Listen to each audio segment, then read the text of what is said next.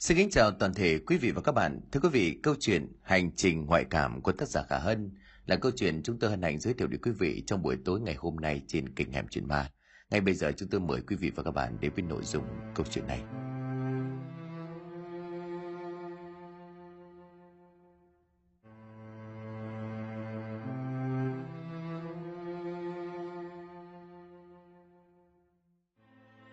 Tiếng chuông điện thoại vang lên, Hạnh liền bắt máy. Alo? Ờ, Hạnh đấy hả? Vâng em đây, có chuyện gì vậy anh Cường? Em sinh năm 97 tuổi xỉu phải không? Vâng đúng rồi ạ, à. sao thế anh? Sao tới em rảnh không? Anh đang có một vụ cần em lắm. Vụ gì vậy? Anh cứ nói đi. Em có tin vào chuyện tâm linh không? Ờ, anh hỏi gì kỳ lạ vậy? Hay là đang trêu em phải không? Không, anh không trêu đâu. Chỉ là chuyện này có hơi chút dính líu đến tâm linh. Nếu như em không tin tưởng thì khó mà viết lắm. Được anh cứ nói đi không sao đâu. Số là anh có một người bạn cũng chơi thân từ hồi đại học. Cô ấy hiện đang là một nhà ngoại cảm, chuyên đi tìm hài cốt liệt sĩ. Em có thể giúp anh đến đó viết một bài được không? Mà anh nói trước nhé. Chuyến này là hơi bị ngốn thời gian đấy. Mất đâu đó tầm khoảng hơn một tuần, do địa điểm tìm hài cốt nằm tít trong rừng sâu núi thẳm. Em ngại thì cứ nói anh tìm người khác cũng được. À, anh đợi em một tí nhá, em gọi lại sau. Hành cúc máy nhíu mày suy nghĩ, nếu như trong thời điểm bình thường thì chắc chắn cô sẽ từ chối, bởi đề tài tâm linh là thứ cô chưa bao giờ viết về nó cả. Và lại Hạnh cũng không mấy tin tưởng vào những chuyện như vậy. Nhưng ở hiện tại với tình cảnh thất nghiệp, hơn một tháng nay những bài cô gửi cho báo đều không được duyệt. Thành ra số tiền tiết kiệm cũng bắt đầu vơi đi quá phân nửa. Trở lại với đề xuất của Cường, anh này là tổng biên tập của một tờ báo mới thành lập. Vốn thời gian trước Hạnh chỉ lấy số điện thoại để xã giao mà thôi, chứ cô không nghĩ có ngày mình phải nhận viết bài báo cho anh. Với tất cả những lý do và yếu tố chi phối ấy, Hạnh không thể đưa ra thêm một lựa chọn nào khác. Cô cầm điện thoại lên gọi lại cho Cường. Alo anh Cường hả? Ở anh đây. À, em nhận viết bài anh nhé. Anh có thể cho em thông tin cụ thể được không? Được được chứ, anh cảm ơn nhé. Anh cũng lào đảo bữa đến giờ đó. Sao bạn anh không cho người lạ tùy tiện đi cùng chuyến đi tìm hải cốt? Có yêu cầu nếu như mà anh đưa người đi viết bài thì người ấy phải là phụ nữ tuổi xỉu. Anh phải suy nghĩ nát óc mới ra được em đấy. Trời, vất vả thế à? Mà này, anh nói luôn nhé. Công tác phí cho em là 2 triệu một ngày.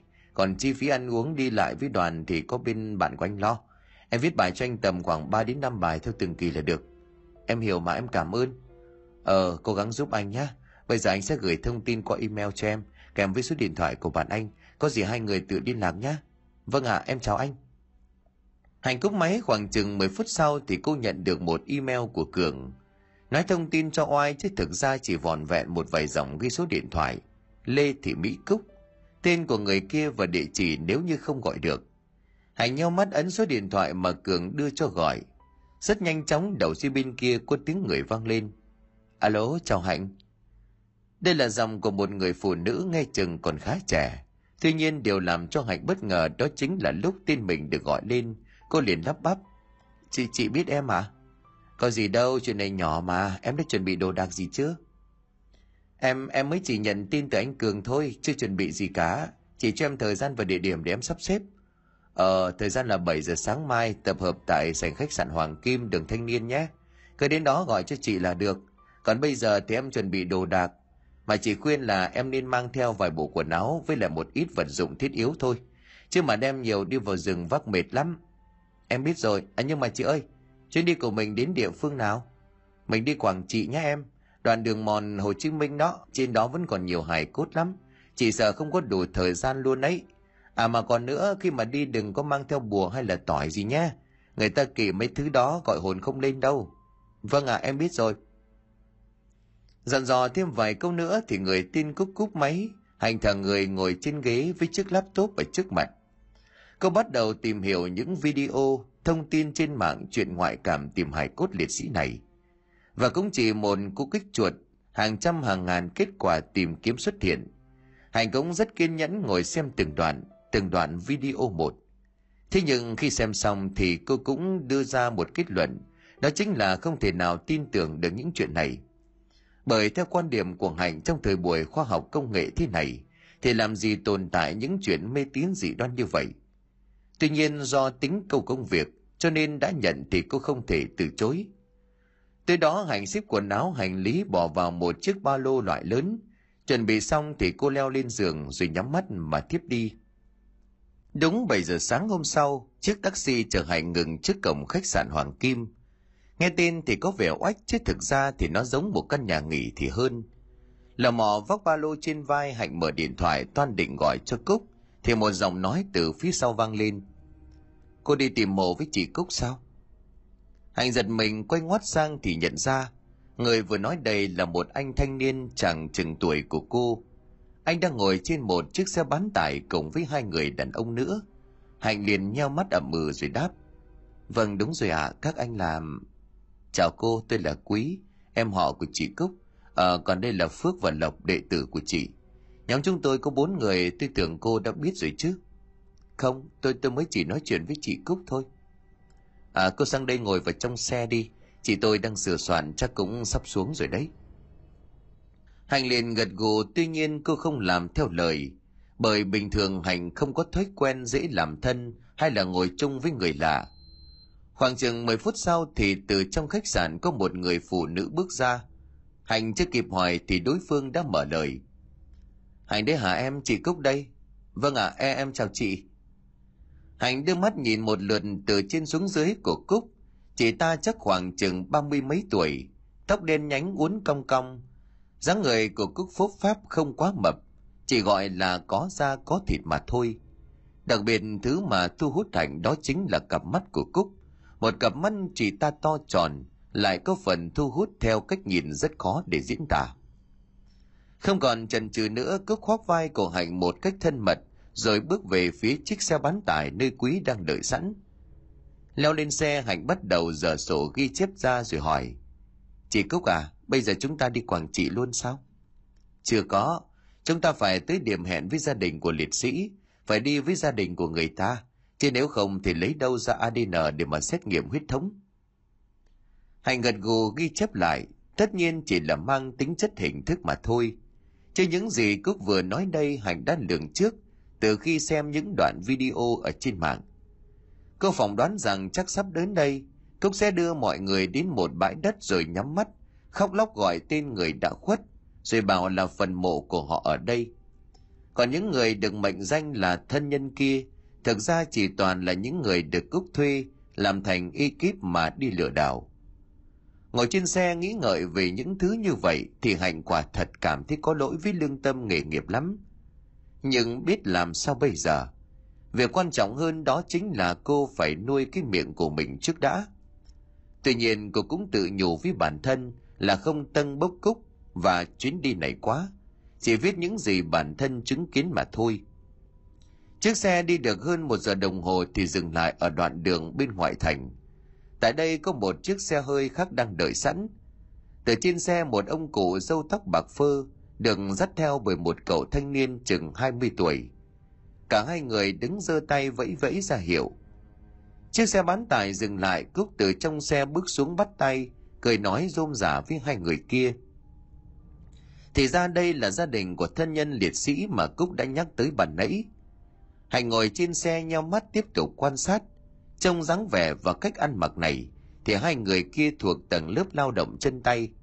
Thân hình gương mặt đậm chất khắc khổ, đây cũng là nằm trong suy tính của Hạnh, bởi chỉ những người nghèo khổ khó khăn về tài chính thì mới dễ bị mua chuộc đóng kịch. Sau gần 5 giờ đồng hồ thì hai chiếc xe cũng đến được địa danh của thành phố Đông Hà. Theo lời của Cúc nói thì từ đây đến địa điểm tìm hải cốt còn cách chừng 2 giờ nữa. Cho nên cả nhóm quyết định tìm một khách sạn để nghỉ ngơi, đợi sáng mai hãy bắt đầu di chuyển. Để thuận tiện cho việc phỏng vấn viết bài thì Hạnh được xếp ở chung phòng với Cúc. Gia đình của hai ông cháu cụ già kia ở chung một phòng. Toàn phòng còn lại là của Quý, Phước và Lộc. Theo sự quan sát của mình thì Hạnh nhận thấy tính cách của ba người này lúc ở trên xe có chút đối lập nhau.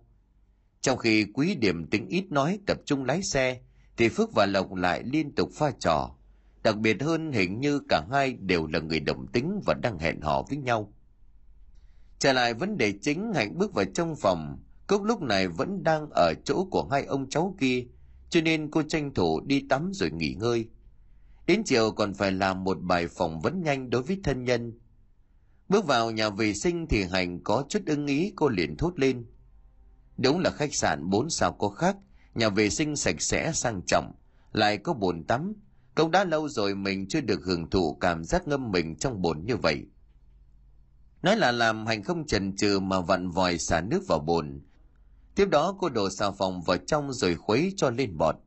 Cuối cùng cô cười bỏ bộ quần áo đang mặc trên người, rồi bước vào bên trong chìm đắm vào trong là nước ấm hành mỉm cười trong vô thức rồi nhắm mắt lại hưởng thụ những tưởng đâu đây là khoảng thời gian vui thú nhất trong ngày của mình, nhưng mà không nằm ngâm trong bồn chưa được 5 phút thì hạnh bất ngờ cảm thấy là nước trở nên lạnh một cách đột ngột cô liền nhíu mày và lẩm bẩm quái sao lại như vậy hành kiểm tra lại cái vòi đáng nói là cái công tắc nước ấm vẫn đang được bật nhưng lượng nước xuống đến bồn thì lại không còn giữ được nhiệt độ ấy.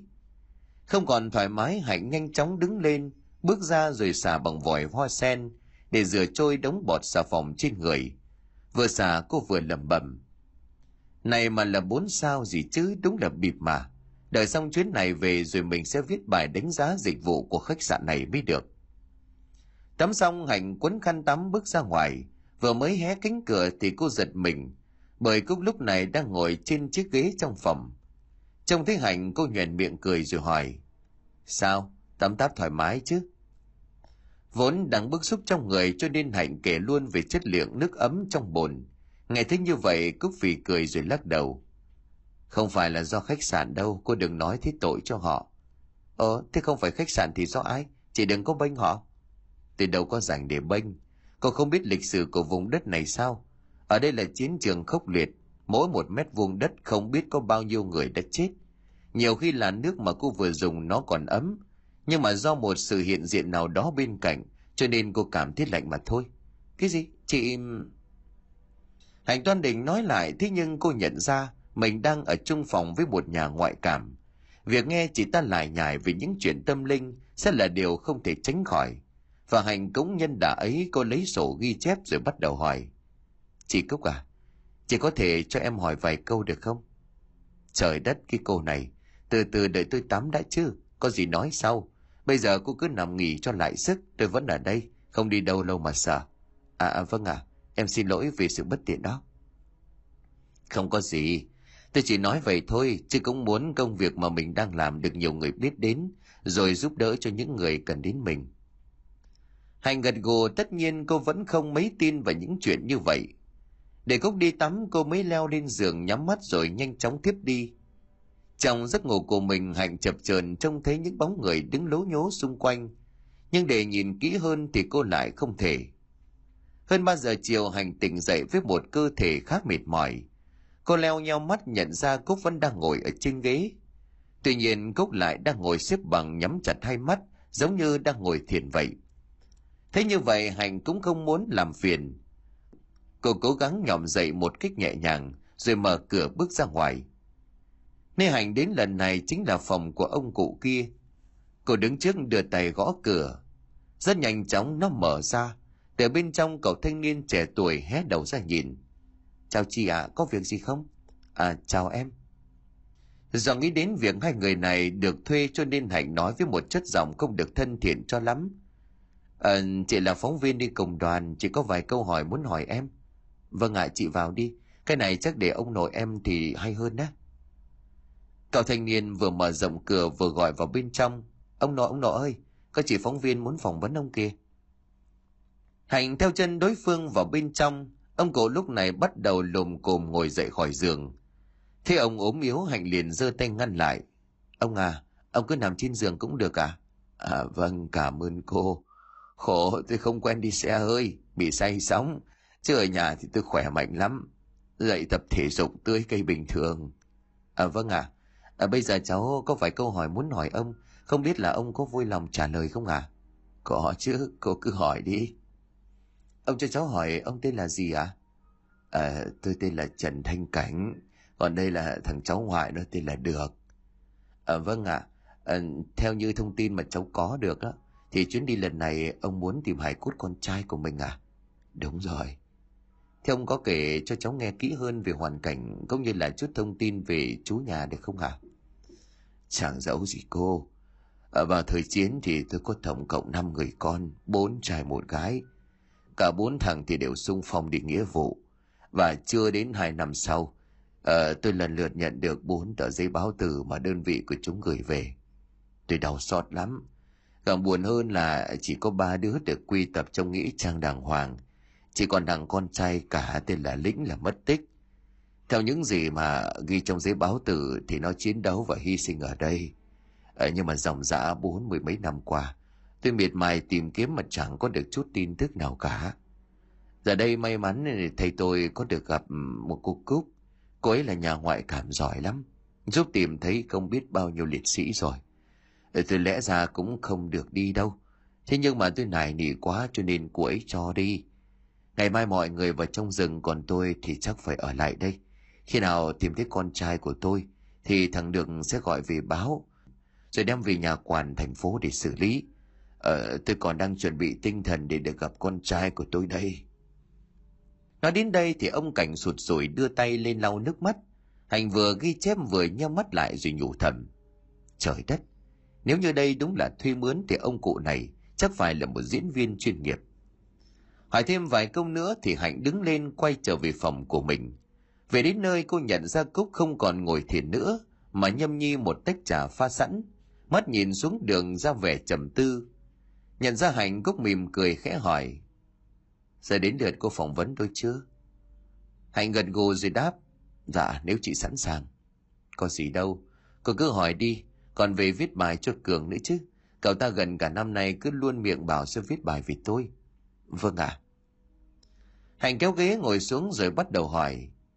Thưa chị, ờ, chị có thể kể sơ qua một chút về bản thân của mình và cư duyên đến với nghề ngoại cảm này không? Vâng, ờ, từ bé tôi lớn lên ở một vùng quê nằm gần hạ lưu của con sông Hồng. Thời ấy đê điều chưa được cải tiến như bây giờ, cho nên hàng năm nạn lũ lụt hoành hành nhiều lắm. Mỗi khi lũ rút thì lại có gần chục xác người nổi lềnh bềnh trôi giặt vào làng. Lúc ấy tôi cũng còn bé, chắc khoảng 7-8 tuổi mà thôi. Cũng tò mò lén trốn gia đình đi xem người bị chết đuối. Sau một hồi trần vật chen lấn thì tôi cũng biết được cái xác chết nó như thế nào. Tuy nhiên khác với mọi người tôi lại nhìn thấy chính cái hình ảnh của xác kia đứng biệt lập khỏi bản sao của nó đang ở dưới đất. Cái này thì không thể nào nhầm lẫn được, bởi vì làm gì có người sống nào có ngoại hình kinh dị đến như vậy. Thế là tôi chỉ tay hướng về cái bóng đang đứng đó nói với những người xung quanh. ấy vậy mà chẳng ai tin tôi cả. Đã vậy tôi còn bị bóng người kia chú ý. Nó đi theo tôi về đến cổng nhà rồi đứng yên ở đó nhìn chăm chăm vào trong. Miệng ngú ớ kêu gọi gì đó. Phía bản tính của một đứa trẻ tôi sợ chứ. Sợ đến mức khóc thét, mình mẩy phát sốt cả lên. Tuy nhiên lại thêm một lần nữa gia đình chẳng ai tin những gì tôi nói cả. Họ chỉ đưa tôi đi bệnh viện để thăm khám rồi uống thuốc hạ sốt mà thôi. Trở về từ bệnh viện cái bóng người kia vẫn còn đứng ở đó. Tôi sợ quá, cứ như vậy nhắm mắt ráng chạy thật nhanh vào trong. Nhưng rồi đến đêm khi mà nỗi sợ dần biến mất thì tôi mới trộm nghĩ. Cái thứ kia liệu có đáng sợ như vậy không? Và nếu trốn mãi thì không phải là cách. Thế là tôi hít một hơi, lén mở cửa sau rồi chạy ra ngoài. Cái bóng trông thấy tôi thì ú ớ như là muốn nói gì đó. Tôi bước tới, tất nhiên là đã giữ một khoảng cách đủ an toàn, vì biết nó không thể vào trong nhà của mình. Tôi bắt đầu hỏi. Chào chị, chị là ai? Sao lại bám theo tôi hoài vậy? Làm ơn. Em ơi làm ơn giúp chị với. Chị là ai ạ? À? Sao tôi giúp được? Chị là người chết đuối sáng nay em thấy ở ngoài mé sông. Chị đi chợ không may bị nước lũ cuốn trôi đến đây. Giờ chắc người nhà chị chưa biết. Em làm ơn giúp chị báo tin cho người nhà. Chị xin em đấy. Nghe cái bóng của người này nói xong thì tôi có chút hoảng sợ. Bởi lờ mờ đoán được cái người đang đứng trước mặt mình đây là một hồn ma. Thứ mà bà ngoại hay là đem ra để hù dọa tôi khi mà tôi không chịu ăn cơm. Tuy nhiên nỗi sợ vơi đi bởi trong tình cảnh của con ma kia hết sức đáng thương. Thế là tôi liền chạy vào trong nhà nói với bố mẹ. Ban đầu chẳng ai tin mà còn bảo tôi bị điên. Nhưng mà sau một hồi năn nỉ bố tôi mới lấy xe, chạy đi tìm theo địa chỉ mà tôi nói. Và rồi khi đến nơi thì mọi thứ đúng hệt như vậy. Người nhà kia xúc động gào thét chạy đi nhận thi thể con gái của mình. Còn tôi thì kể từ ngày hôm đó cũng được nhiều người chú ý hơn. Cả người sống lẫn người đã khuất. Sau tôi cũng giúp một vài vụ nhưng mà cũng không được nhiều và lại còn hay bị những vòng ác quấy phá. Đến năm 18 tôi có cơ duyên được qua Thái Lan, gặp một sư thầy ở chùa. Ông ta dạy tôi các chỉ chú để chấn áp những vong ác. Và kể từ đó thì tôi mới giúp đỡ được những vong hồn một cách cụ thể và toàn diện hơn. Cũng có người gọi tôi, phong cho tôi cái chức danh là sứ giả của âm dương hai giới. Nhưng mà thú thật thì tôi chẳng mưu cầu cái danh nghĩa đó. Đối với tôi mỗi ngày được giúp đỡ những người đã khuất thì đã là một niềm hạnh phúc không hề nhỏ. Cước nói đến đây thì đưa tách trà lên nhấm nháp thêm một ngụm. Hạnh ghi chép xong thì trong lòng thầm nghĩ. Đây cũng không khác là một bài văn mẫu của những người làm nghề tâm linh như thế này cho lắm. Cũng may đêm qua mình đã xem quá nhiều, chứ không nghe họ kể như vậy, chắc sẽ xúc động mà khóc theo. Hạnh ngước mắt lên nhìn về Cúc rồi mỉm cười. Cảm ơn chị, bài phỏng vấn đã xong rồi. À, lát tối tôi sẽ gửi để cho anh Cường lên bài cho kỳ trước. Có gì thì chị đợi tin bài từ anh ấy. Đợi làm gì? Tôi đâu cần đọc lại câu chuyện của cuộc đời mình đâu. Trước câu nói có phần tự đắc này của đối phương, Hành chỉ cười trừ rồi đứng lên, lấy ví tiền để ra ngoài mua sắm thêm ít đồ. Trước khi đi cô nhận được một lời khuyên đến từ Cúc. Này, trời nhá nhem tối rồi, hạn chế đến những chỗ khuất vắng vẻ. Chơi bời gì thì cũng đừng quá 12 giờ khuya. Hơn nữa lúc đi ra ngoài đường có nghe ai gọi tên mình thì tốt nhất đừng lên tiếng. Phải quay lại nhìn thử xem đó là ai. Nếu như người quen thì không sao, nhưng còn người lạ thì cô chỉ cần ngồi xuống, niệm Nam Mô A Di Đà Phật là xong. Trước lời khuyên của Cúc thì Hạnh như muốn bật cười lên vậy, nhưng rồi cô cũng chỉ gật đầu cho xong chuyện, rồi nhanh chóng rời khỏi phòng. Ra đến bên ngoài thì Hạnh lầm nhầm. Cái chị Cúc này chị ta tưởng mình yếu bóng vía hay sao mà nói những lời như vậy. Định hù dọa mình sao? Không dễ như vậy. Đã vậy mình sẽ quan sát thật kỹ cái chuyến đi này. Nếu như chị ta có giờ trò thì mình sẽ bắt quả tăng ngay. Sau gần 3 giờ đồng hồ lang thang ở trên phố, Hạnh quay trở về phòng với một túi đầy đồ ăn vặt và một vài dụng cụ thiết yếu. Câu lúc này cũng không còn ở trong phòng. Hạnh thì cũng không có nhu cầu tìm cô, cho nên cứ như vậy bỏ đồ vào ba lô, rồi leo lên giường soạn bài gửi cho Cường. Khỏi phải nói khi nhận được email xong thì tiếng chuông điện thoại của cô vang lên ngay lập tức. Alo Hạnh đấy hả? Anh nhận được email của em rồi, viết tốt lắm. Ngay ngày mai anh sẽ cho bà lên ngay. Em nhớ bám sát lịch trình cho anh. Vâng, em biết rồi anh cứ yên tâm. Được, em dáng viết cho tốt đi. Về ngoài mức công tác phí kia thì anh còn thưởng thêm cho một ít. Em cảm ơn ạ. À. Ờ, thôi cố gắng nhé. Cường cúc máy còn Hành xem ra cũng có chút được an ủi trong người. 12 giờ đêm Hành vẫn chưa thích Cúc quay trở lại cô lẩm bẩm. Thế mà chị ta bảo không ra ngoài vào giờ này, chắc là lại đi chơi ở đâu đó. Thôi mình lo ngủ, mai ngày đầu còn đi vào trong rừng núi nữa. Thế là Hành nằm xuống giường cô cũng không cần phải đợi lâu bởi giấc ngủ nhanh chóng ập tới. Chỉ khoảng chừng hơn nửa giờ đồng hồ thì tiếng ngáy khe khẽ của Hạnh đã vang lên. Tất nhiên giấc ngủ của cô cũng chẳng hề yên bình một chút nào. Thi thoảng Hạnh lại mơ thấy có từng đám người đứng lúc nhúc xung quanh. Trong cơn vô thức cô toan định hỏi xem họ là ai, thì chỉ mới chớp mắt đã không thấy người nào nữa. Đến sáng hành thức dậy khá sớm, khoảng chừng hơn 5 giờ mà thôi. Cô nhận ra Cúc đang nằm ngủ ngay bên cạnh mình. Chưa dừng lại ở đó, cái tư thế khi ngủ của cô cũng hết sức đặc biệt. Chân của Cúc duỗi thẳng còn hai tay thì co quắp lại, nắm thành gây nắm đấm trông như đang chuẩn bị đấm nhau với ai. Hành nhòm người bước xuống giường để đi vệ sinh cá nhân. Xong xuôi cô trở ra thì thêm một lần nữa giật bắn người, bầy Cúc đã tỉnh dậy, ngồi thu lu trên giường và hai mắt nhìn chằm chằm vào góc phòng. À, chị Cúc, chị dậy rồi à? Trước câu hỏi của Hành, Cúc lại chẳng hề có bất cứ một phản ứng nào. Cô ta lúc này trông không khác gì một pho tượng. Hành liền hỏi thêm lần nữa. Chị Cúc, chị sao vậy? Ở lần hỏi thứ hai này âm lượng của giọng nói của hạnh cũng được đẩy lên to hơn. Tuy nhiên Cúc vẫn ngồi yên như vậy. Thế không ổn Hạnh mới bước tới đưa tay lay vai của đối phương. Và rồi chị vừa mới chạm được vào người của Cúc thì cô bất ngờ giật mình một cái, bật ngửa ra sau rồi thét lớn. Chị, chị Cúc, chị sao vậy chị Cúc? Cúc nằm trên giường hai tay bấu chặt và tấm ga chảy giường bên dưới. Trong gương mặt của chị ta đau đớn. Hành sợ quá định chạy đi gọi cứu thương thì Cúc thiểu thảo. Cúc, không cần đâu, tôi không sao. Nói xong, cô lùm cùng bò dậy, ngồi xếp bằng rồi thở dài từng hơi mệt nhọc. Hành cái nhíu mày khẽ hỏi. Chị Cúc, vừa rồi chị bị sao vậy? Tôi không sao. Chỉ là đang cố gắng dùng ngoại cảm để tìm đường đi cho hành trình sắp tới. Nhưng mà chưa xong thì bị cô đánh thức. Thành thử ra là nhất thời bị loạn tâm. Nghe đến đây, Hạnh tất nhiên là không tin. Cô cười thầm ở trong bụng. Cái người này đúng là lắm chuyện. Lại còn dở ra cái bầy trò này. Tưởng mình tin chắc Xin lỗi chị chứ em đến đây viết bài vì miếng ăn mà thôi. Chứ nếu vì tiền bạc dư giả, em không dành để mà tự lừa chính bản thân mình như vậy. Những suy nghĩ này chỉ nằm trong đầu của Hạnh mà thôi, chứ cô chẳng dạy gì mà nói ra. Sau đó cô có xin lỗi Cúc như một cách xã giao, và đối phương cũng chỉ gật đầu không nói gì cả. Hai người im lặng bắt đầu chuẩn bị kiểm tra lại hành lý rồi lên đường. Đúng 6 giờ 30 phút, cả nhóm tập trung dưới sảnh khách sạn. Tổng cộng 6 người do ông Cảnh không thể đi vào rừng được. Cứ quay sang dặn dò mọi người thêm một lần nữa, rồi cả nhóm bắt đầu leo lên chiếc xe bán tải để xuất phát. Hành ngồi trên xe đưa mắt nhìn đường xá rồi tranh thủ chợp mắt thêm đôi chút. Chiếc xe di chuyển được hơn 45 phút đồng hồ thì dừng lại. Hành mở mắt leo nhau nhìn và nhận ra mình đang đứng ở một bìa cánh rừng trông khá âm u rậm rạp. Cốc liền mở cửa và hối thúc. Nào xuống đi mọi người. Tranh thủ thời gian không đi lâu được đâu. Có thể chiều hôm nay sẽ có mưa đấy. Đợi cho mọi người bước xuống xe Hạnh nhanh tay chụp lại bức ảnh để gửi về cho Cường, cộng với bài viết hôm qua cô gửi.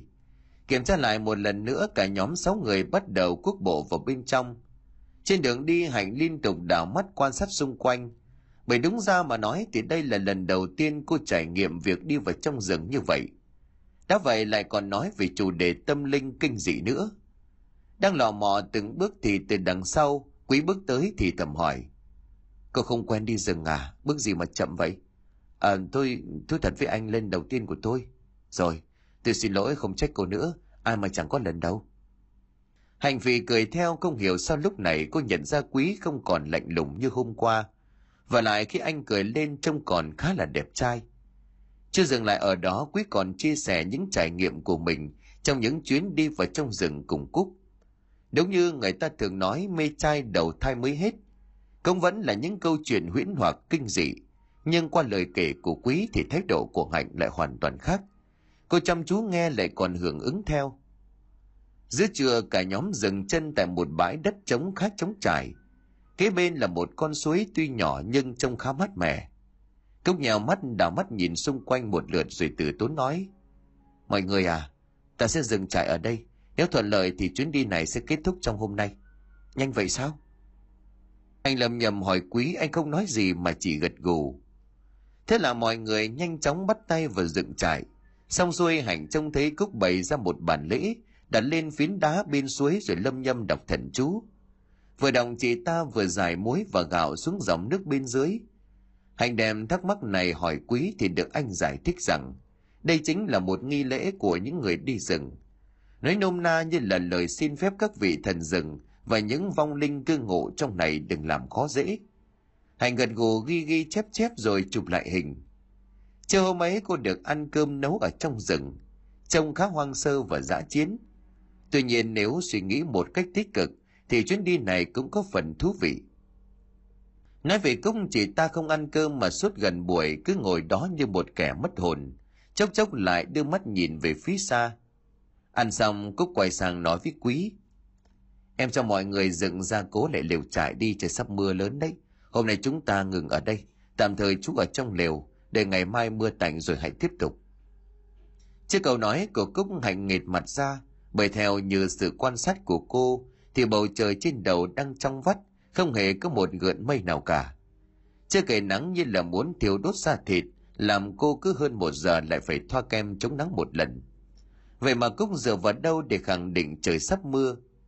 Nhưng thắc mắc của cô không kéo dài được lâu, bởi chưa đầy nửa giờ đồng hồ sau thì trời tối sầm lại, hạnh lầm bầm.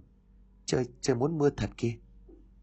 Nhưng rồi cô cũng có thể tự giải thích được, đó là biết đâu cũng đã xem dự báo thời tiết từ trước cho nên mới nói như vậy.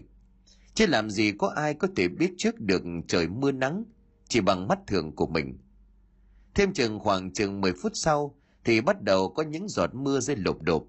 Cứ mày quý và những người khác đã gia cố xong ba chiếc lều, tương tự như là cách sắp xếp phòng ở khách sạn. Hành và Cúc ở một lều, Phước Lộc ở một lều còn Quý và cậu thanh niên tên được kia ở chiếc lều còn lại. Cơn mưa to hơn suy nghĩ của Hạnh rất nhiều, nước từ trên thượng nguồn đổ xuống, làm cho con suối vốn ban đầu khá nhỏ, thì bây giờ đã cuồn cuộn nước. Cô ngồi tu lu ở trong lều mở điện thoại ra xem tin tức trên mạng. Về vấn đề năng lượng để sàng cho các thiết bị điện tử thì cô không quá lo lắng, bởi trong chiếc ba lô này Hạnh có mang theo đến ba cái sạc dự phòng. Với bấy nhiều đầy thì cô có thể trụ lại trong rừng ba bốn ngày mà không cần nạp thêm điện. Về phần của Cúc từ lúc trời mưa đến giờ cô cứ nheo mắt nhìn chầm chầm về phía mé rừng, chốc chốc lại lầm nhầm gì đó trong miệng. Sự kỳ lạ này nhanh chóng được Hạnh nhìn ra cô khẽ hỏi. Chị Cúc, chị có chuyện gì phải không? Nói cho em nghe với. À, không có chuyện gì đâu. Chị kể đi, em biết là có chuyện mà. Chị phải kể em còn viết bài nữa. Hôm nay có viết được gì đâu. Cúc nghe thích như vậy thở dài chép miệng. Được rồi, cô đã nói vậy thì tôi không giấu giếm gì nữa. Từ khi chúng ta vào trong rừng này thì đã có không ít phong hồn lợn vườn bám theo. Họ chủ yếu là muốn nhờ và tôi đủ chuyện. Trời đất, thế sao chị không giúp họ? Cốc liền trả lời, điều này là không thể, bởi một phần tôi đang đi tìm hài cốt cho con trai của ông Cảnh, phần nữa là không biết được những vong hồn này là thiện hay ác. Ngồi nhớ họ lừa ta đi sâu vào rừng rồi làm gì thì sao? Ngoài trừ tôi, Quý và hai người bạn của nó có ví nặng, át được ma quỷ, thì cô và cậu được lại yếu bóng ví. Nếu mà quá lan man thì tôi sợ cả hai sẽ gặp nguy hiểm. Hành liền nhíu mày, chị bảo em yêu bóng vía à? Cái này hình như là không đúng cho lắm, bởi thú thật với chị em không sợ ma cũng không tin lắm. cúc liền lắc đầu, ai bảo với cô yêu bóng vía là sợ ma? Với lại tôi cũng biết cô đâu có tin tôi. Nên tốt nhất cô đừng vờ hỏi như là mình quan tâm. Tốt nhất là cứ viết bài gửi cho Cường đi. Cái này chị... Hành đứa người bởi cô không ngờ rằng Cúc lại biết cô không tin vào những gì chị ta nói. Điều này là không thể, bởi hạnh chưa hề tỏ ra bỡn cợt trong những câu chuyện Cúc kể. Vậy thì tại sao chị ta lại biết? Chưa kịp hỏi thì hạnh lại nhận được câu nói nữa của Cúc. Cô không cần suy nghĩ rằng tại sao tôi biết, bởi đây là lĩnh vực vượt xa trí tưởng tượng và những gì cô hiểu. Cô chỉ cần nghe lời của tôi, đừng làm gì lung tung hay phá phách là được rồi. Bù lại cô sẽ luôn được an toàn. Ngay đến đây thì Hạnh quả thật có chút hoang mang không hề nhẹ, bởi cô bị Cúc nắm thóp một cách dễ dàng. Bây giờ đây cô không thể nào vợ như mình quan tâm đến chuyện tâm linh nữa. Trời sập tối một đống lửa trải khá lớn được quý nhóm lên giữa ba cái lều. Hạnh bước ra ngoài phụ cho mọi người nấu cơm. Chốc chốc cô lại nhìn về phía của Cúc để xem chị ta có nhìn mình không. Và hầu hết những lần như vậy, Hạnh đều nhận lại một ánh nhìn và nụ cười mỉm từ phía của Cúc. Chưa bao giờ cô lại hoang mang như vậy. Ăn cơm xong mọi người lần lượt chui hết vào lều để nghỉ ngơi, thì Hành lại thấy Cúc lọ mọ chuẩn bị thẻ hương và một gói bánh quy. Có chút tò mò cô liền hỏi, Chị Cúc, chị định làm gì vậy? Cô cứ nằm nghỉ ngơi đi, tôi đi cúng cho đám vong hồn kia thêm lần nữa. Chứ nhiều hôm nay chúng nó làm mưa rông cản trở, thì mình không thể nào đi được đâu. Hạnh nghe thấy như vậy thì gật gù không hỏi gì thêm, bởi cho đến bây giờ cô chẳng có sự tin tưởng nào vào chuyện này. Đợi cho Cúc đi khỏi, cô nhòi người leo mắt nhìn vào đống lửa nhỏ xíu từ mấy que hương của Cúc ở bên bờ suối. Nằm quan sát được chừng một giờ đồng hồ, thì Hạnh bắt đầu cảm thấy buồn ngủ. Chắc là do cả ngày ở trong rừng không quen với điều kiện thời tiết, cũng như là cặp chân mỏi nhừ, cho nên giấc ngủ đến với Hạnh nhanh lắm. Và cũng như đêm qua cô tiếp tục nằm mơ thấy những thứ không được bình thường. Đáng nói hơn những hình ảnh này hiện ra có phần rõ ràng hơn. Cụ thể hành trông thấy có mấy bóng người đen ngòm đứng xung quanh mình. Và rồi một trong số đó bước ra để lộ ra một khuôn mặt không hề có da thịt mà chỉ trơ trơ ra chiếc hộp sọ mà thôi. Hành sợ hãi toan định chạy đi thì lập tức bị đối phương nắm lấy chân. Nắm chặt đến nỗi cô không thể nào nhúc nhích được. Chưa dừng lại ở đó những cái bóng còn lại cũng bắt đầu bước tới, đưa tay chạm vào người của cô. Quá kinh hãi cô liền thét lên một tiếng rồi giật mình bừng tỉnh. Nhận ra bản thân còn đang nằm trong lều, Hạnh thở dốc từng hơi để nặng nhọc. Chưa kịp ổn định tinh thần thì hai bên tai của cô bắt đầu nghe thấy những tiếng kêu tuyết tuyết như thể ai đó thổi còi vậy hạnh lầm bẩm cái gì vậy cô đang định mở cửa lều nhòi người ra xem thì ngay lập tức bị kéo ngược trở lại người kéo hành lần này không ai khác chính là cúc cô chừng mắt dùng tay bịt miệng của hành lại rồi thì thầm, im lặng, đừng có ra ngoài. Tất nhiên là hành chẳng thể hiểu nổi chuyện gì. Cô nhíu mày đưa mắt nhìn xung quanh. Chiếc đèn ngủ nho nhỏ cũng được cúc tắt đi từ bao giờ. Không thể chịu đựng được sự tò mò, hạnh liền hỏi, chị, rốt cuộc có chuyện gì? Chị không nói cho em nghe được sao? Nếu không nói thì em ra ngoài đấy. Này, đừng. Có một lần nữa kéo hạnh về phía của mình, cô thở dài được rồi. Nếu như cô nhất định muốn xem thì đợi tôi một chút. Nói xong, cúc dùng tay ấn lên hai bọng mắt của hạnh rồi lẩm nhẩm đọc gì đó. Bên ngoài, tiếng tuyết còi vẫn hết sức rõ ràng. Gần năm phút sau thì cúc ngừng lại thì thầm nói, xong rồi.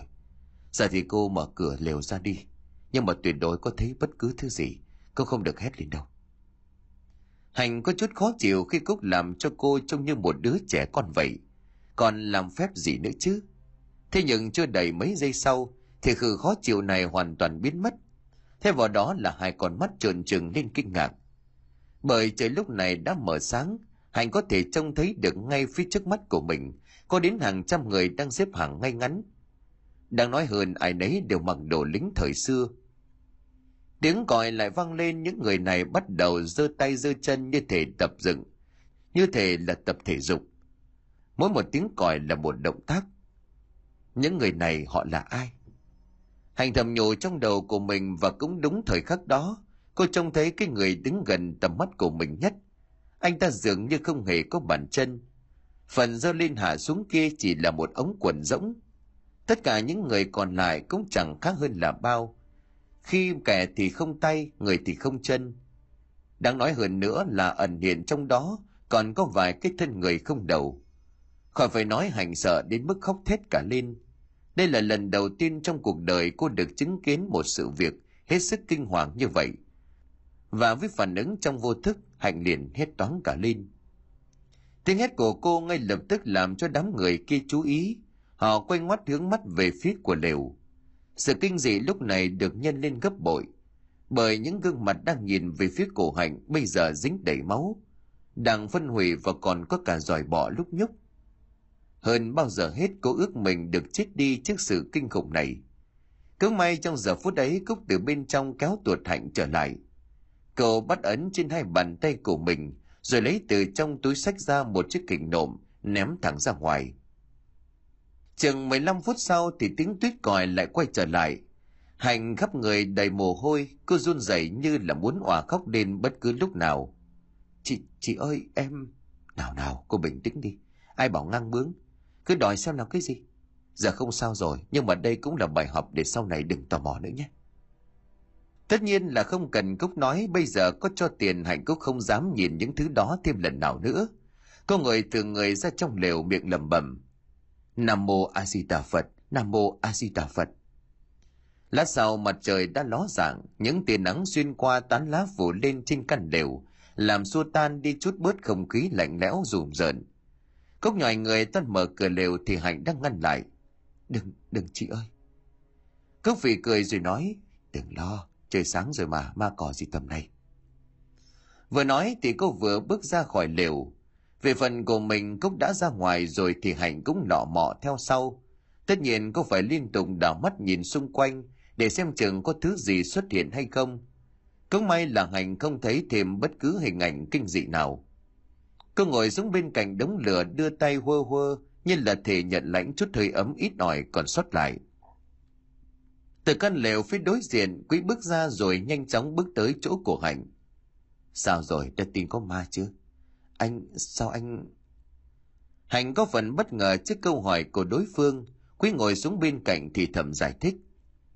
Cô nghĩ cô hét như vậy thì không ai nghe sao? Thằng đường nó cũng giống như cô, suýt nữa là nó chạy ra rồi may mà tôi giữ kịp đó.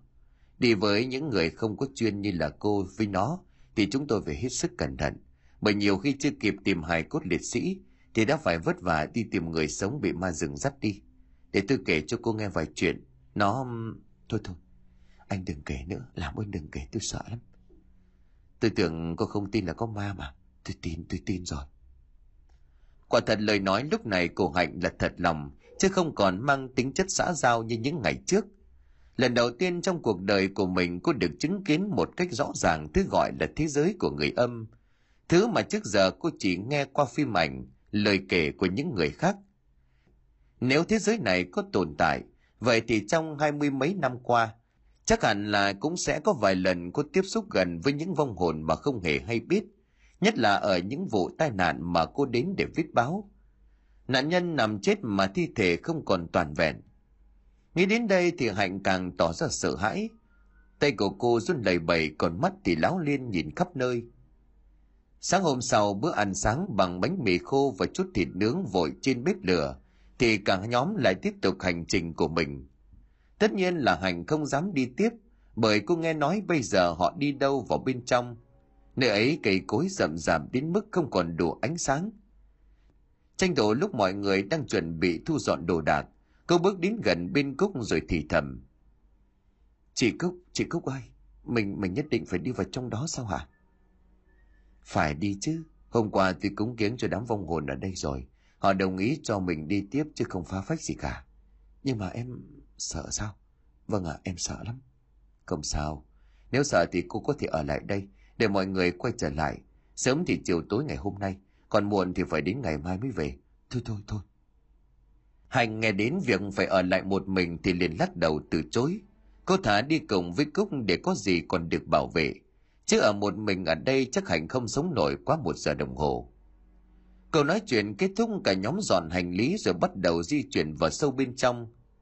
Đúng theo lời của cúc nói, càng đi vào bên trong, hành thấy không khí u ám lạnh lẽo gấp bội phần. Mỗi lần cô nhìn lên bầu trời, những tán lá rậm rạp đến nỗi ánh nắng không thể nào xuyên qua thậm chí cả nhóm phải sử dụng đèn pin thì mới có thể di chuyển đi được. Sau ba giờ đồng hồ băng rừng cúc bấy giờ giơ tay ra hiệu cho mọi người dừng lại. Còn cô một mình bước tới đứng trước một thân cây lớn. Cái cây này lớn lắm, tầm cổ thụ. Chắc phải đến bốn năm người ôm mới hết một vòng thân cây. Hành quay sang nhìn quý rồi thắc mắc, này anh quý, anh biết chị cúc đang làm gì đó không? Tôi không biết, nhưng mà chắc đoán chị ấy đang gặp một vị thần rừng nào đó thần rừng à chẳng phải lúc sáng chị cúc bảo cúng kiến cho họ xong rồi cơ mà. Không, đó là ở vòng ngoài thôi. Chứ còn đi sâu vào đây là phải va chạm với những vị thần khác. Mà có khi không phải là thần, là yêu tinh tu luyện lâu năm, rồi có pháp lực ngang ngửa với thần rừng Và vào chúng thì khó mà đi tiếp. Cô biết ngày xưa người ta thường làm gì để đi được vào rừng không? Làm gì? Đó là hiến tế những cô gái còn đồng trinh cho thần rừng đấy. Cô có còn trinh không? Câu nói nửa đùa nửa thật của quý làm cho hạnh nổi cả da gà. Cô chừng mắt toan định đánh cho anh một cái, thì công tử phía thân cây cổ thụ nói vọng lại. Mọi người kiểm tra lại đồ đạc hành lý, chúng ta quay về lều. Cái gì ạ? À? hạnh chưa kịp thắc mắc thì quý đã chép miệng nói chen. Thôi, lại phải mất thời gian cúng kiến nữa rồi. Thôi, mọi người, ta đi thôi. Hành tuy không hiểu là phải cúng kiến như thế nào, tuy nhiên cô cũng nhận thấy công cuộc tìm mộ ngày hôm nay phải nói là hết sức khó khăn. Thế giới của người đã khuất cũng phức tạp không kém gì người dương. Thế nhưng về công việc thì ngày hôm nay, Hành đã có được kha khá tư liệu để viết bài. Tất nhiên là không thể thiếu trải nghiệm của chính bản thân cô. Đi đến quá trưa thì mọi người cũng về lại được khu lều trại dựng ban đầu. Hành thở vào nhẹ nhõm vì nghĩ sắp được cho đôi chân của mình nghỉ ngơi – Thế nhưng mà không, đúng lúc ấy thì hàng chục cái bóng người mặc áo xanh xuất hiện từ khắp phía. Đứng yên, tất cả đứng yên. Nếu chúng cự thì sắp bị bắn chết. Khỏi phải nói hạnh như từ trên trời rơi xuống vậy, bởi cô nhận ra những người đang đứng bâu vanh họ chính là cảnh sát và kiểm lâm. Trên tay của người nào người nấy không cầm súng ngắn thì cũng là một khẩu AK đạn đã nên lòng. Ở cái bên cốc và những người còn lại bất ngờ không kém cô liền nhíu mày hỏi. Này, các anh làm gì vậy? Sao lại chia súng với chúng tôi? Chúng tôi làm gì phạm pháp sao? Một người bước ra phía trước khách đàm hỏi. Chào chị, chị có phải là Lê Thị Mỹ Cúc không? Vâng, là tôi đây. Có việc gì các anh cứ nói. Chúng tôi đang nghi ngờ chị có dính líu tới một đường dây vận chuyển và buôn bán ma túy trên địa bàn tỉnh. Bây giờ mời chị và những người đi cùng về trụ sở phối hợp điều tra. Kể từ lúc này mọi lời nói của chị sẽ có thể làm bằng chứng trước tòa và tất nhiên chị có quyền giữ im lặng. Hạnh nghe những lời buộc tội nãy giờ thì cũng không khỏi hoang mang, cô liền nói chen. anh cảnh sát liệu anh có nhầm lẫn không? Tôi là phóng viên. Chuyến đi lần này để viết bài về chuyện tìm hài cốt liệt sĩ chứ làm gì có buôn bán ma túy ở đây các anh nhầm rồi. Không chúng tôi không nhầm. Giờ mọi người đừng nên tốn thời gian của đôi bên nữa. Về trụ sở giải quyết rồi tiếp. Thế là cả nhóm đều bị công an bắt giải đi. Sau hơn một ngày trời giam trong đồn thì cuối cùng hạnh cũng được thả vì không có bằng chứng liên quan đến nhóm người của cúc. Tuy nhiên điều mà cô khiến bất ngờ đó chính là bên phía công an đã khám xét nơi ở của cúc cũng như khách sạn nơi mọi người lưu trú. Cả hai nơi đều phát hiện có dấu vết của chất cấm.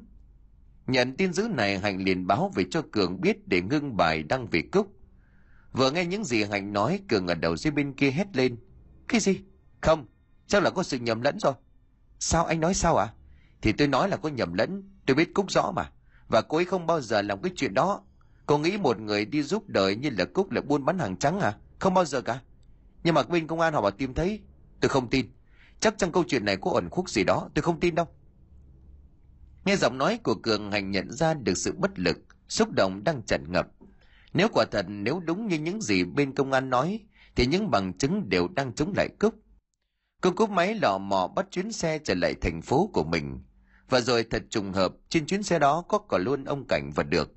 Cả hai người họ đều chứng minh được mình không liên quan đến vụ này, cho nên được thả ra cùng với hạnh.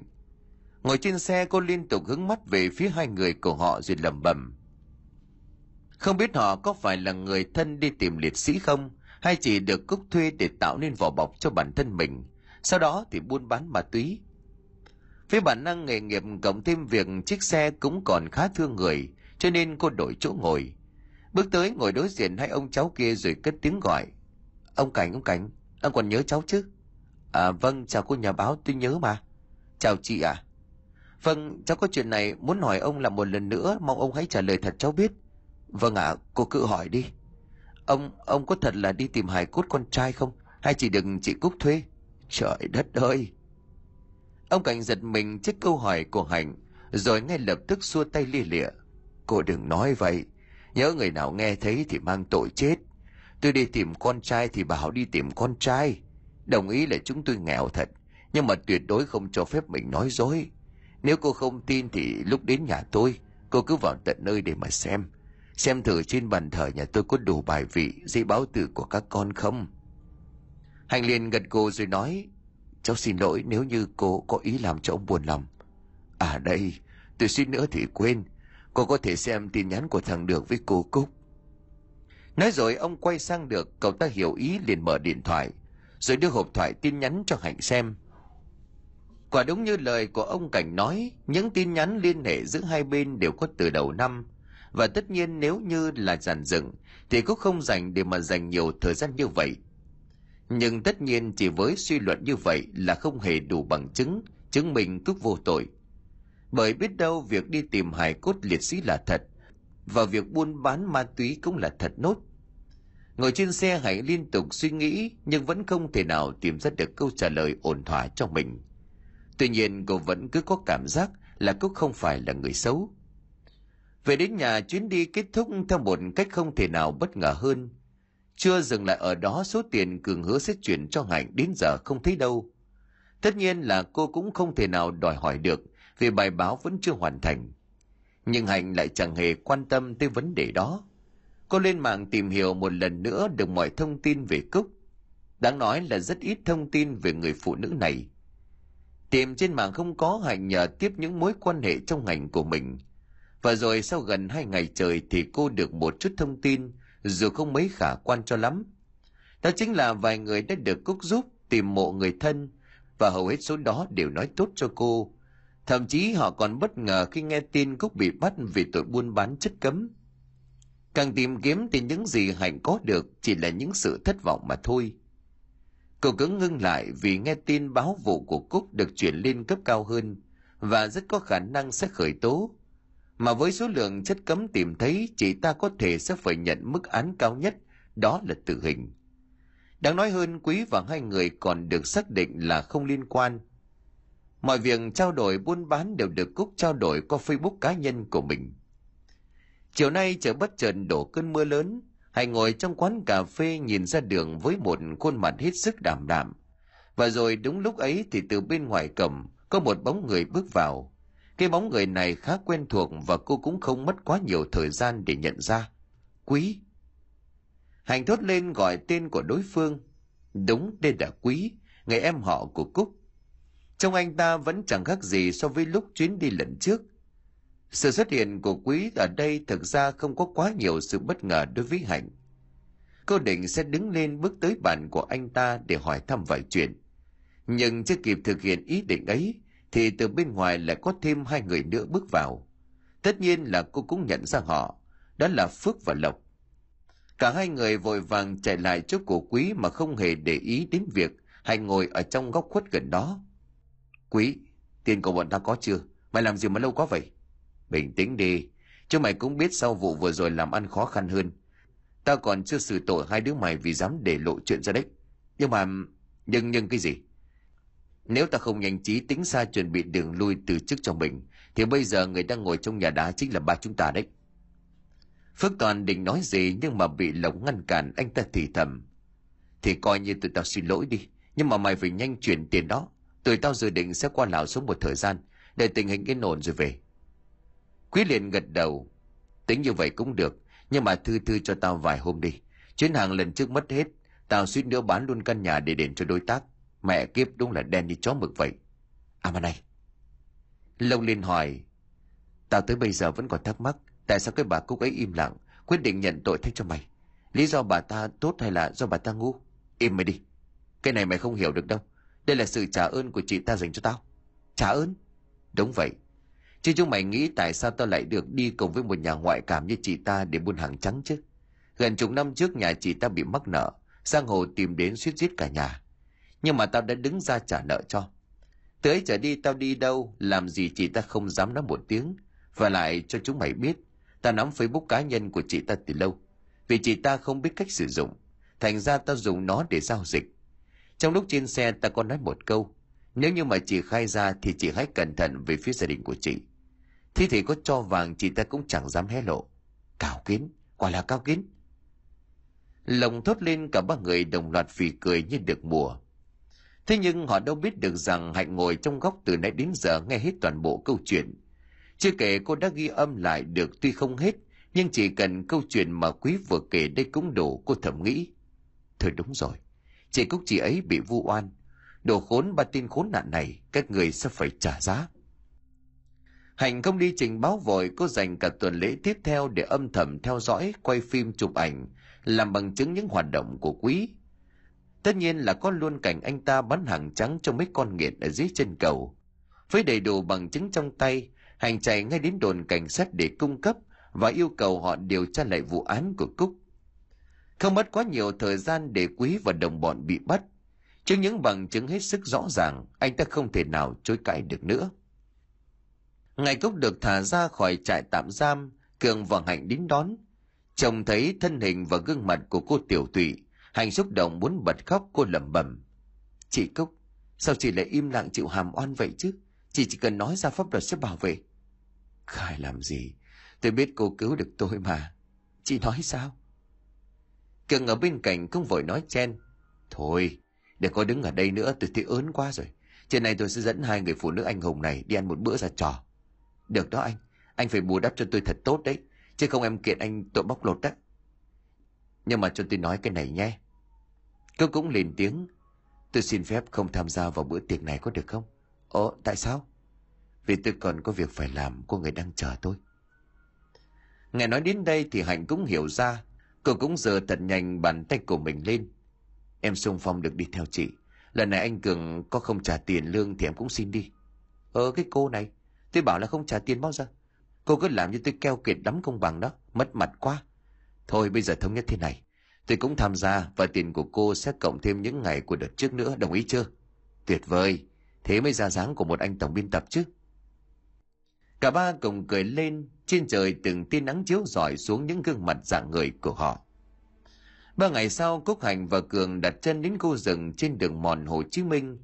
Ở lần quay trở lại mọi thứ có vẻ thuận lợi hơn nhiều.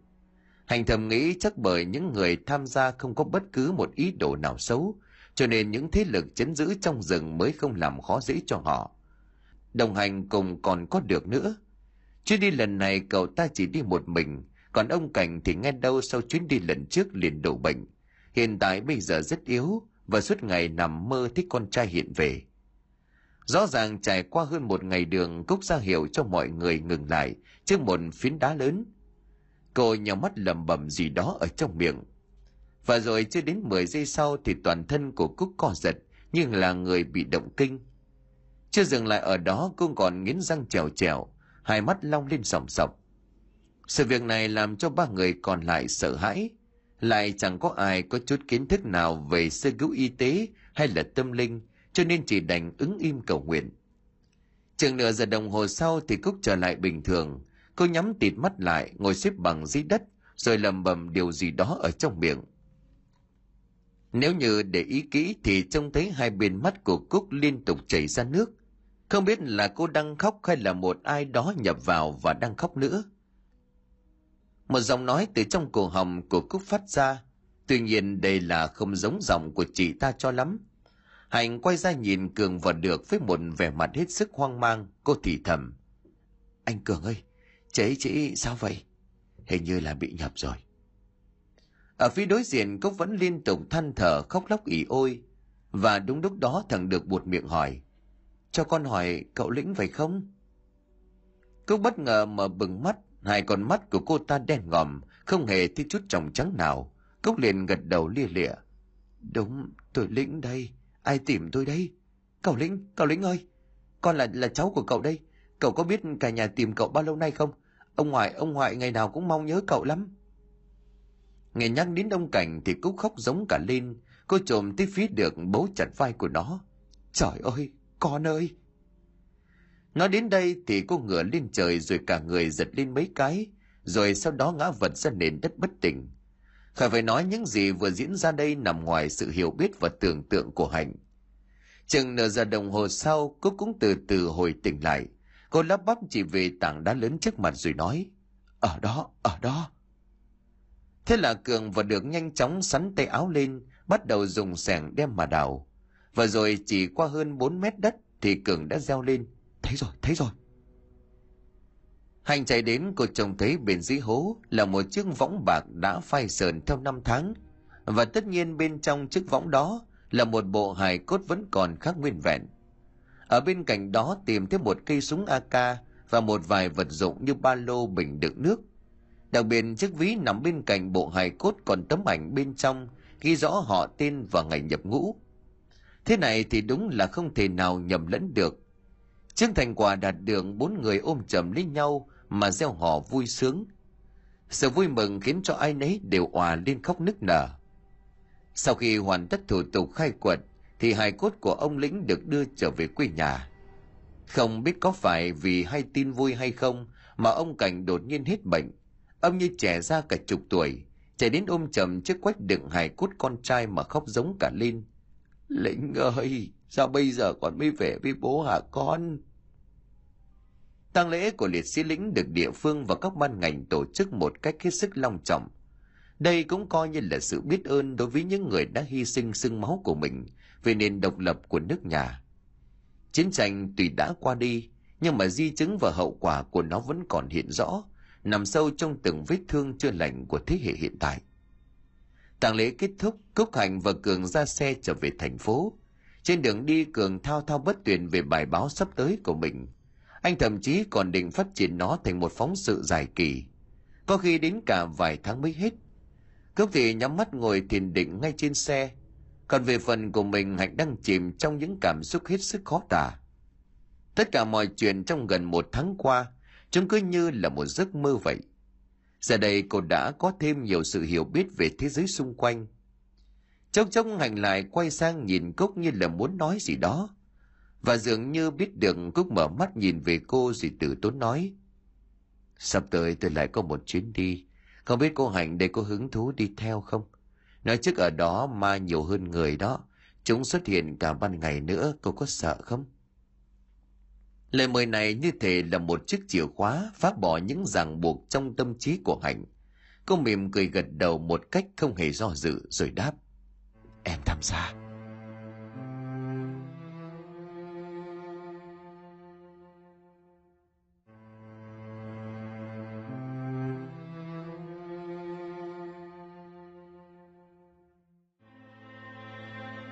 Xin cảm ơn quý khán thính giả đã chú ý đón nghe. Xin kính chào tạm biệt quý vị và xin hẹn gặp lại quý vị trong những câu chuyện tiếp theo.